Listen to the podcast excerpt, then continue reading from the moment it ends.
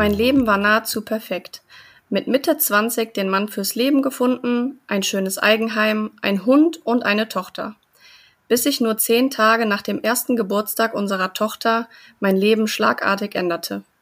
Mein Mann wollte zur Arbeit fahren, aber er ist nie dort angekommen. Ich verrate euch heute, wie es sich anfühlte, von seinem Tod zu erfahren, warum die Trauer bei jedem Menschen anders ausfällt und warum ich dennoch mein Leben in vollen Zügen genieße. Ich bin Jasmin Schulz und heute erzähle ich euch meine Geschichte. Ja, liebe Hörerinnen und Hörer, willkommen zu einer neuen Podcast-Folge von Deine Lieblingsmenschen. Ich bin Marcel Krüger, Gründer von dem Format Deine Lieblingsmenschen und neben mir sitzt wie immer Celine Wolf, ich bin von der Braunschweiger Zeitung. Jasmin, erstmal schön, dass du heute unser Gast bist bei uns im Podcast. Wie geht's dir heute? Wo treffen wir dich an? Ja, mm, ich bin wieder in einem glücklichen Leben angekommen. Auch wenn der Weg bis dahin sehr lang und sehr hart war, bin ich heute wieder glücklich vergeben, habe einen tollen Mann an meiner Seite, habe noch einen Sohn dazu bekommen und führe somit jetzt eine ja, glückliche Patchwork-Familie zwischen Trauer und Glücklichsein. Jetzt hast du ja im Intro den Hörerinnen und Hörern bereits verraten, dass sich dein Leben schlagartig verändert hat, kurz nach dem Geburtstag, nach dem ersten Geburtstag eurer Tochter. Dein Mann hat äh, frühmorgens das Haus verlassen, war auf dem Weg zur Arbeit, ist dort aber nie angekommen. Was genau ist passiert? Ja, mein Mann hatte an diesem 12. September 2015 leider verschlafen ich glaube, das passiert so ziemlich jedem Mal und ähm, ja, ihm ist es halt passiert und äh, wurde total hektisch und wollte dann halt unbedingt zur Arbeit so schnell wie möglich. Ähm, ich habe ihm halt gesagt, dass das ja total menschlich ist, dass jeder mal verschläft und dass er ja jetzt eh schon zu spät ist, aber ja, er hat sich natürlich nicht aufhalten lassen, ist dann rausgesprungen in sein Auto rein und hatte nur ja etwa drei bis vier Kilometer hinter unserem Haus ähm, ja einen tödlichen Autounfall. Was war das für ein Unfall? Ähm, hat er den selber verschuldet oder ja? Ja, das weiß man leider nicht so hundertprozentig, aber ja, man geht von einem Alleinunfall aus. Ähm, ich bin ja noch am Unfallort gewesen, weil als ich die Einsatzkräfte bei uns im Dorf gehört habe, ähm, wusste ich sofort, es ist Markus und bin halt auch ins Auto gesprungen und ähm, hinter der Feuerwehr hergefahren. Das heißt, ich stand am Unfallort und wurde dementsprechend natürlich auch dort direkt von der Polizei befragt, was denn passiert sei. Ja, und ich habe natürlich gesagt, dass er verschlafen hat und es eilig hatte. Und dementsprechend, ähm, ja, geht man davon aus, dass er halt einfach eine erhöhte Geschwindigkeit hatte und die Kontrolle in dieser leichten Linkskurve dann verloren hat. Was hat dich so sicher gemacht, Jasmin, dass du, weil das war ja auch Teil deiner Geschichte damals, du hast die Sirenen gehört, bist dann sofort los, hattest schon eine Art Vorahnung, Intuition, du bist dann da hingekommen und warst dir ja sicher, dass mit Markus was passiert ist, dass er verunglückt ist. Woher dieses Gefühl und wie hast du dann die Unfallaufnahme wahrgenommen? Ja, also ich sage immer, ich hatte so diesen siebten Sinn. Also ich glaube, Markus und ich, wir waren auch ähm, ja ein sehr glückliches Paar. Das heißt, wir waren natürlich auch eng miteinander verbunden und irgendwie, ich weiß, ich weiß nicht warum, aber ich habe die Sirenen gehört und habe sofort angefangen zu heulen. Ähm, habe meine Eltern angerufen, ähm, weil unsere Tochter halt halt dort geschlafen. Ich hätte an dem Tag eigentlich dann auch arbeiten müssen und habe dort angerufen, habe gesagt, ich glaube, der Markus hatte einen Autounfall und bin halt wirklich ins Auto gesprungen und los. Ich habe nur geheult. Also ich habe irgendwann mal ähm, zu meinen Eltern gesagt, ja, dass man sich gar nicht vorstellen kann, wenn das nicht mein Mann gewesen wäre. Die hätten mich ja für verrückt erklärt. Aber ich war mir so, so sicher. Und das Schlimme ist, dass ich halt auch wirklich sofort geahnt habe, dass es schlimm ist. Also so als, weiß ich nicht, als wäre, ja, als hätte Markus so an mich gedacht, dass er mir sagen wollte, scheiße, das, das war's jetzt. Ähm, das kann ich nicht beschreiben. Also ich kann es nicht beschreiben, aber ich weiß nur, dass, ja, mein siebter Sinn leider richtig lag, muss ich ja jetzt leider sagen. Hm. Wie fühlt man sich da, wenn man an die Unfallstelle kommt und ähm, man es sich ja vorher schon denken konnte und dann kriegt ähm, man da diese pure Realität mit? Ja, jetzt muss ich sagen, man ist ja so, der Körper hat ja dann so eine Schockstarre. Ähm, ich bin halt dann da gewesen und ähm, die Dorffeuerwehr von uns hat halt ja geparkt und ich direkt dahinter und man kennt sich ja so auf dem Dorf und da kam halt einer von denen zu mir und sagte, hör mal, jetzt, was machst du denn hier? Und ich natürlich total aufgelöst, ja, das, äh, ich glaube, das ist Markus, ich glaube, das ist Markus. Und er hat mich dann halt erstmal beruhigt und dann kam natürlich auch die Polizei und ähm, hat mich befragt und hat mir halt auch bestätigt, äh, also anhand des Kennzeichens, was ich ja dann durchsagen musste, ähm, wurde dann halt bestätigt, dass es halt mein Mann ist. Und ähm, ja, dann durfte ich aber nicht zu ihm. Und das war so, ähm, ja, ganz furchtbar für mich, weil mein Kopf wusste, okay, es ist gerade was Schlimmes passiert, scheiße. Und ich wollte aber nur zu ihm und ich durfte nicht. Ich musste dann ähm, ins Polizeiauto, ich sollte mich da reinsetzen, weil er halt vom Krankenwagen noch ähm, in einen Hubschrauber, also der Hubschrauber ist dann auf dem Feld gelandet, da wurde er dann noch reintransportiert. Und die Polizistin wollte halt nicht, dass ich ihn so sehe, weil er halt ja so schlimm aussah. Und ich konnte es aber halt gar nicht verstehen und habe da wirklich ähm, ja mit der Polizistin diskutiert und war völlig außer mir, ähm, was halt gar nicht so meine Art ist.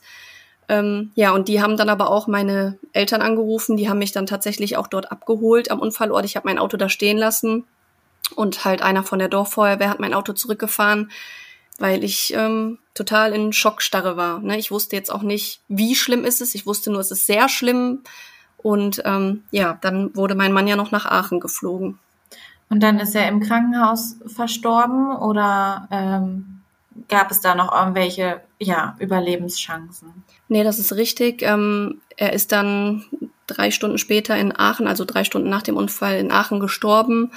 Ähm, ja, er hatte ganz, ganz schlimme Kopfverletzungen und letztendlich ist er dann halt an Organversagen gestorben. Also der ganze Körper fuhr halt quasi in Sparmosus. Also so haben mir die Ärzte das damals erzählt. Ähm, ich durfte leider halt auch erst zu ihm, als er bereits tot war. Ähm, was ich halt heute manchmal denke, vielleicht nicht so machen würde, weil er halt ganz furchtbar aussah, aber in dem Moment, ne, man, ich, ich wollte halt einfach nur zu ihm. Mhm. Und ähm, ja, das, das sind halt so die Bilder, die ich halt leider auch nie aus dem Kopf kriegen werde. Ne? Also mein letztes Bild, wie er aus dem Haus rausrennt, wir uns noch nicht mal gescheit verabschieden. Ähm, ja, wie das dann halt in so Stressmomenten ist. Und ja, dann sehe ich ihn halt nur noch da im Bett, tot und leblos. Also das war das war so das Schlimmste für mich. Und da war es dann natürlich dann sowas von angekommen. Und ähm, ja, das, das wünsche ich wirklich niemandem. Hm. Bilder, die du ähm, hoffentlich auch nie aus dem Kopf bekommst, sind die Bilder, die du vorher gemeinsam mit, äh, mit deinem Mann äh, gemacht hast, Geschichten, die du mit ihm erlebt hast. Wie viele Jahre wart ihr denn zusammen? Ja, bei Markus und mir war das so, ähm, wir waren tatsächlich nur drei Jahre zusammen, aber haben in den drei Jahren ähm, ja so alles einmal durchgemacht. Also wir haben Urlaube gemacht, er hat mir einen Antrag gemacht, äh, wir haben geheiratet, wir haben unsere Tochter bekommen, wir haben einen Hund angeschafft und wir haben ein Haus gekauft. Also das, was manche in vielen, vielen Jahren erst machen, haben wir wirklich kurz und knackig direkt alles ähm, ja zusammen gemacht weil wir uns halt auch ziemlich sicher waren, dass wir sehr gut zusammenpassen. Und heute bin ich natürlich super froh, dass wir diese Zeit haben und dass wir die Zeit so intensiv auch genutzt haben zusammen und ähm, ja, unsere gemeinsame Tochter haben, was halt so ein Stück von ihm noch ist, was weiterlebt. Hm. Dein Kind wächst jetzt seit dem ersten Geburtstag ohne Papa auf. Ähm, wie, läuft euer Alltag so ab? Merkst du, dass der, der leibliche Papa fehlt oder ähm, könnt ihr das durch die Patchwork-Familie irgendwie ausgleichen? Kannst du uns da mal mitnehmen?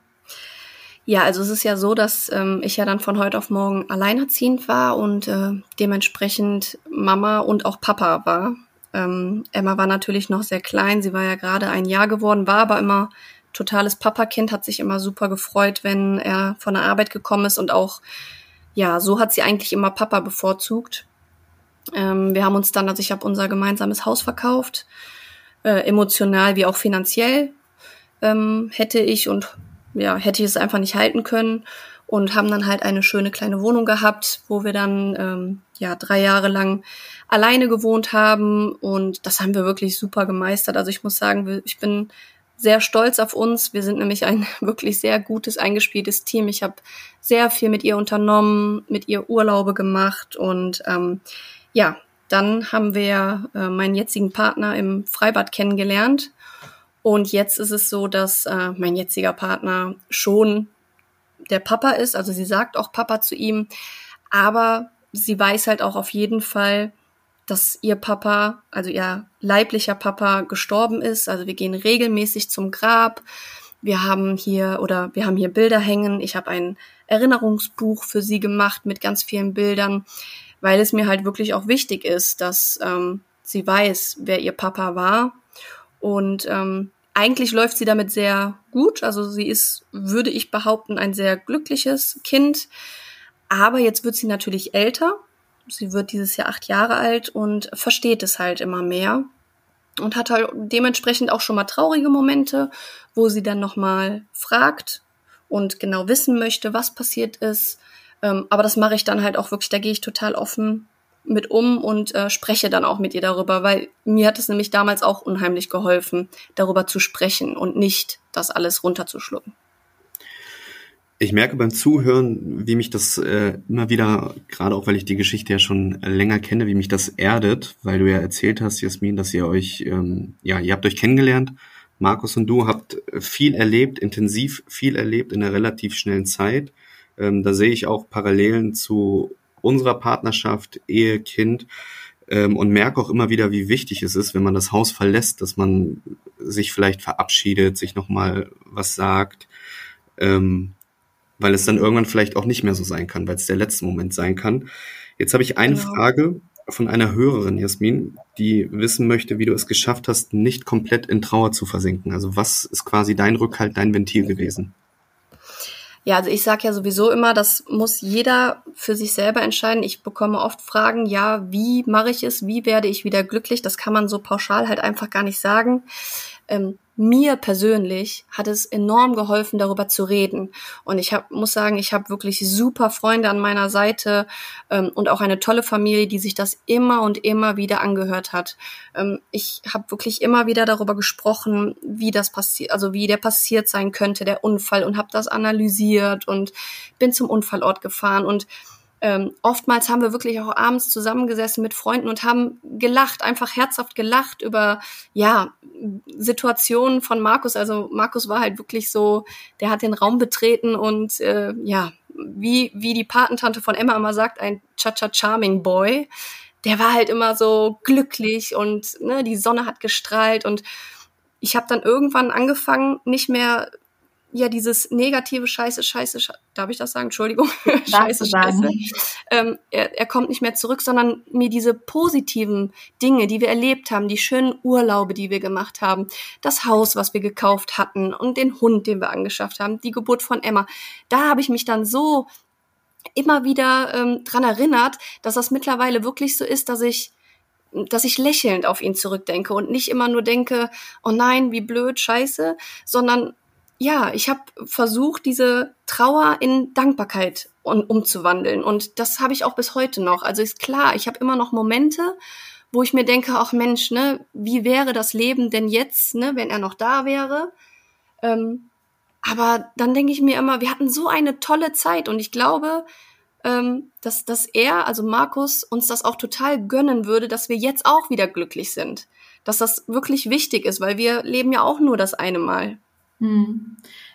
Es, also ich bin da komplett bei dir. Aus aktuellem Anlass in meiner Familie merke ich das auch, dass es einfach die, ja, die, die Momente und die Erinnerungen sind, die ein auch in so einer schweren Zeit dann eigentlich helfen und auch ähm, dankbar und glücklich auf die ganze Zeit ähm, zurückblicken lassen. Also ich sage immer, die Person ist dann zwar körperlich nicht mehr da, aber trotzdem ist diese Person immer bei einem. Also ähm, man kann Geschichten erzählen, man kann gemeinsam über die Person lachen oder über die Momente mit der Person lachen. Man kann Anekdoten erzählen. Also ähm, ja, ich, ich bin da komplett bei dir. Was mich jetzt ähm, interessiert ist, du sagst, er, er wollte, dass ihr, ähm, oder er wollte mit Sicherheit, dass ihr wieder glücklich seid.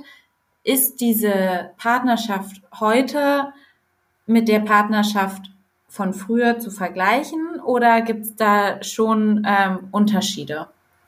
Ähm, da gibt es auf jeden Fall Unterschiede. Ähm, jetzt muss ich sagen, ich, man wird ja auch älter. Ähm, aber bei Markus und mir war es so, ja, wir waren natürlich jung und wir haben uns wirklich öfter mal für, für jede Kleinigkeit angezickt. Ähm, und das ist halt heute nicht mehr so. Hm. Also man, man merkt halt einfach, ja, dass man, also wenn mein Freund und ich, wenn wir schon mal diskutieren, man merkt halt einfach, ja, es ist es einfach nicht wert. Und vor allem auch Markus und ich, da muss ich halt leider auch sagen, wie oft wir uns dann angezickt haben und einer den, ne, das Haus verlassen hat. Ja, das würde ich heute auch nicht mehr machen. Also, ne, wie Marcel eben gesagt hat, dieses Verabschieden. Also, das ist eine Sache, da lege ich ja jetzt so, so viel Wert drauf, weil Markus und ich, wir haben uns eigentlich immer gescheit verabschiedet und einen Kuss gegeben. Und ich habe immer gesagt, fahr vorsichtig. Und an diesem einen Morgen habe ich es nicht gemacht. Ich habe ihm keinen Kuss gegeben. Ich habe ihm nicht gesagt, fahr vorsichtig. Und das war das, was mich wirklich auch echt noch sehr lange beschäftigt hat, weil ich gedacht habe, scheiße, hätte es ihm gesagt. Ich meine, es hätte natürlich wahrscheinlich nichts gebracht, ne? Also kann ich mir nicht vorstellen. Aber für mich hätte es was gebracht, weil ich gedacht hätte, okay, ich habe es ihm an diesem Morgen auch gesagt. Ne? Also dieses Verabschieden, sich gescheit verabschieden, nicht im Streit auseinandergehen. Mhm. Also das sind so Sachen, äh, die mache ich heute wirklich gar nicht mehr, die dann früher dann leider schon mal waren, dass man sich halt ja wegen Kleinigkeiten angezickt hat und ja, sich dann halt nicht direkt vertragen hat. Ja, ja, das sind so Momente, die, glaube ich, einem auch mit dem Alter und mit den Erfahrungen auch immer wichtiger werden. Also zum Beispiel meine Gastfamilie, die hat auch immer gesagt, oder meine Gasteltern, die haben auch immer gesagt, die äh, gehen auch nie im Streit schlafen, sondern die äh, müssen sich halt immer, bevor sie schlafen gehen, halt vertragen. Und mir geht's genauso, wenn ich mich zum Beispiel mit, keine Ahnung, zum Beispiel mal mit meiner Mutter ge gezopft habe, dann ähm, habe ich mich auch immer erst vertragen, bevor ich dann gefahren bin. Einfach. Ja, das ist wichtig. Weil es, ja, weil man, man sieht ja, wie schnell sowas eigentlich dann auch äh, vorbei sein kann. Und dann hat man genau diesen Gedanken so, man, man ist im Streit auseinandergegangen oder so. Ja, jetzt muss ich sagen, Markus und ich haben uns am, an diesem Morgen ja zum Glück nicht Genau, gestritten. ja. ja. Ne, das wäre ja noch, noch schlimmer, aber trotzdem habe ich halt echt lange daran zu nagen gehabt, dass ich mich trotzdem an diesem Morgen nicht so verabschiedet habe wie halt sonst. Ne? Also mhm. auch wenn es nicht im Streit war, fühlte es sich für mich natürlich trotzdem schlecht an, weil ich nicht wusste, dass es das letzte Mal ist, dass ich ihn sehe. Ja. Und wenn ich gewusst hätte, dass es das letzte Mal ist, dass ich ihn sehe, dann hätte ich ja ja, ihn an mich gedrückt, ihm gesagt, wie sehr ich ihn liebe und alles. Deswegen sage ich immer, also es tut keinem weh, äh, einfach jemanden zu drücken und zu sagen, wie gern man ihn hat, äh, ja. lieber einmal mehr, als wenn man halt leider die Möglichkeit nicht mehr hat. Das stimmt. Wahrscheinlich machst du das heute mit deinem neuen Partner auch genauso, oder? Ja, genau. Also manchmal sagt er mal ja, ja, ne, und, und, und will dann schon rausgehen. Dann sage ich immer nein, komm bitte zurück, äh, gib mir noch schnell einen Kuss. Ähm, ja, weil wie gesagt, mir ist das halt ähm, sehr wichtig, äh, dass man sich gescheit verabschiedet, weil ja, man weiß leider nie, wann unsere Uhr abläuft. Das weiß leider keiner. Stimmt, wir sind alle nur Gäste auf dieser Welt. Genau so ist es, ja. Ich glaube, am Ende sind es auch die kleinen Dinge, die wir im Alltag oder ja, durch den Alltag nicht verloren gehen dürfen. Ne? Gerade so, was Celine auch gesagt hat, ist total richtig. Das ist auch etwas, wonach wir leben und streben, dass man abends genau halt nicht im Streit irgendwie auseinandergeht oder sich dann doch nochmal irgendwie ausspricht, reflektiert. Klar ist das immer, wo man sagt, okay, im Alter ist das vielleicht auch nochmal ein anderer Schnack. Aber es ist am Ende ist das, glaube ich, egal, ob das der Partner ist, ob das äh, eine Freundin ist, ob das die Oma ist glaube, dass äh, die heutige Geschichte öffnet uns allen auch nochmal die Augen, da so ein bisschen geerdet durchs Leben zu gehen.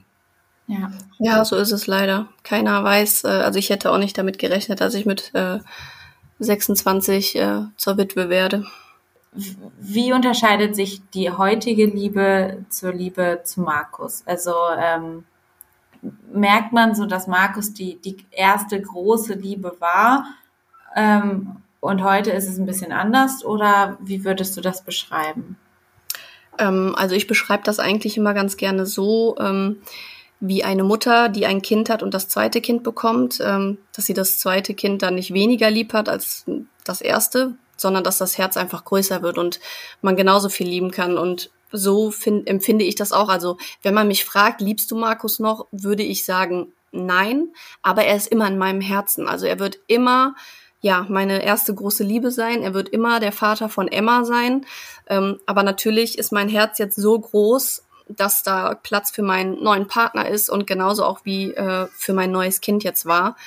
Ähm, ja, weil ich finde gerade Liebe, da, die ist echt grenzenlos. Also ich finde gerade, wenn man Mutter ist, kann man das ganz gut nachempfinden, ob man jetzt ein Kind hat oder ob man zehn Kinder hat. Das Herz wächst und wächst und wächst und hat einfach ja genügend Platz. Und ähm, ich liebe meinen Partner jetzt wirklich, wirklich, wirklich sehr und bin wirklich auch sehr, sehr dankbar, dass ähm, er in unser Leben gekommen ist, weil ähm, ja, das Alleinsein war schon, war in Ordnung, wir kamen gut zurecht, aber es ist halt schon schön, wenn man nochmal jemanden an seiner Seite hat, muss ich ehrlich sagen. Hm. Redest du auch mit ihm über die ganzen ähm, ja, über den Vorfall und über die ganzen Jahre zuvor oder habt ihr euch da so eine Grenze gesetzt irgendwie? Nein, also wir sprechen darüber und wenn ich das Bedürfnis habe, ich müsste darüber sprechen, dann ähm, hat er auch ein offenes Ohr und spricht mit mir darüber. Und ähm, er geht auch mit zum Grab zum Beispiel, ähm, wenn wir schon mal unterwegs sind und ich sage auch, komm, wir halten da nochmal schnell an, dann äh, kommt er mit. Und ähm, ja, er nimmt das natürlich auch, ähm, ja, er, er nimmt sich da total an. Also ich kann mit ihm darüber sprechen. Viele fragen mich öfter mal, ob er denn nicht eifersüchtig ist. Ähm, ich finde, Eifersucht ist da einfach ähm, fehl am Platz. Also erstmal ist Markus ja nicht mehr da. Ähm, also sprich nicht mehr greifbar für mich. Und es ist ja natürlich immer eine andere Sache, ob man jemanden verloren hat durch den Tod oder ob es halt einfach nur ein Ex-Partner ist. Also finde ich. Und deswegen, ähm, ja, bin ich da auch sehr dankbar, dass er da so offen ist und ähm, ja, keinerlei Eifersucht zeigt, sondern mich da wirklich unterstützt, auch wenn ich mal einen Tag habe, wo es mir vielleicht nicht so gut geht. Wie sehr, Jasmin, hat vielleicht auch Instagram da ähm, ein Stück weit diese Selbstheilung vorangetrieben? Ich, hast du ja deine Geschichte dort damals veröffentlicht und versuchst ja auch ein Stück weit dann über deine Fotos und Texte auch ja, zu verarbeiten, aufzuarbeiten, ähm, sowohl die Geschichte mit Markus, aber auch die Liebe zu deinem neuen Partner. Ähm, wie sehr hilft dir das in diesem Prozess der Selbstheilung?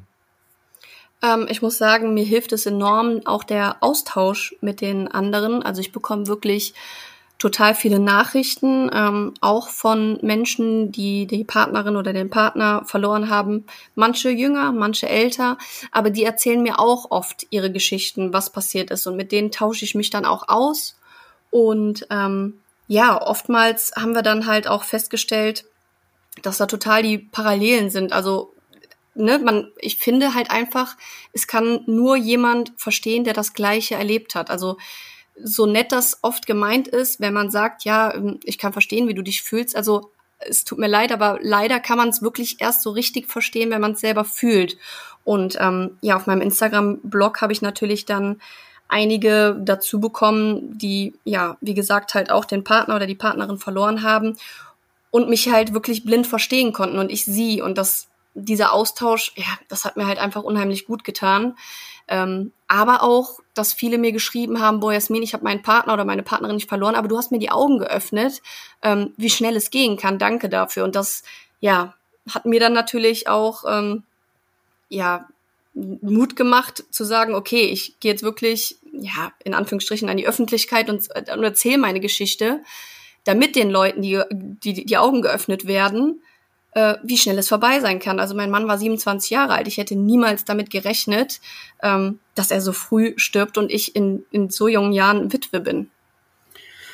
Umso schöner ist es, dass du heute ja positiv nach vorne blicken kannst. Ihr euch da mit eurer Patchwork-Familie ein ja, ich sage jetzt mal, ein neues Leben aufgebaut habt und du da mit deiner Geschichte auch äh, ja ein Stück weit vorangehst und den Leuten da Mut machst. Dafür vielen, vielen Dank. Dass du dich heute hier bei uns äh, im Podcast als Gast geöffnet hast, uns äh, ja auch ein Stück weit die Augen geöffnet hast, wie man vielleicht auf eine andere Art und Weise mit Trauer umgeht oder umgehen kann und dass es ähm, ja nicht immer nur so ist, dass man negativ nach hinten schauen muss, sondern auch positiv nach vorne blicken kann. Genau, das Leben ist bunt, man muss das Beste draus machen. Dankeschön, Jasmin.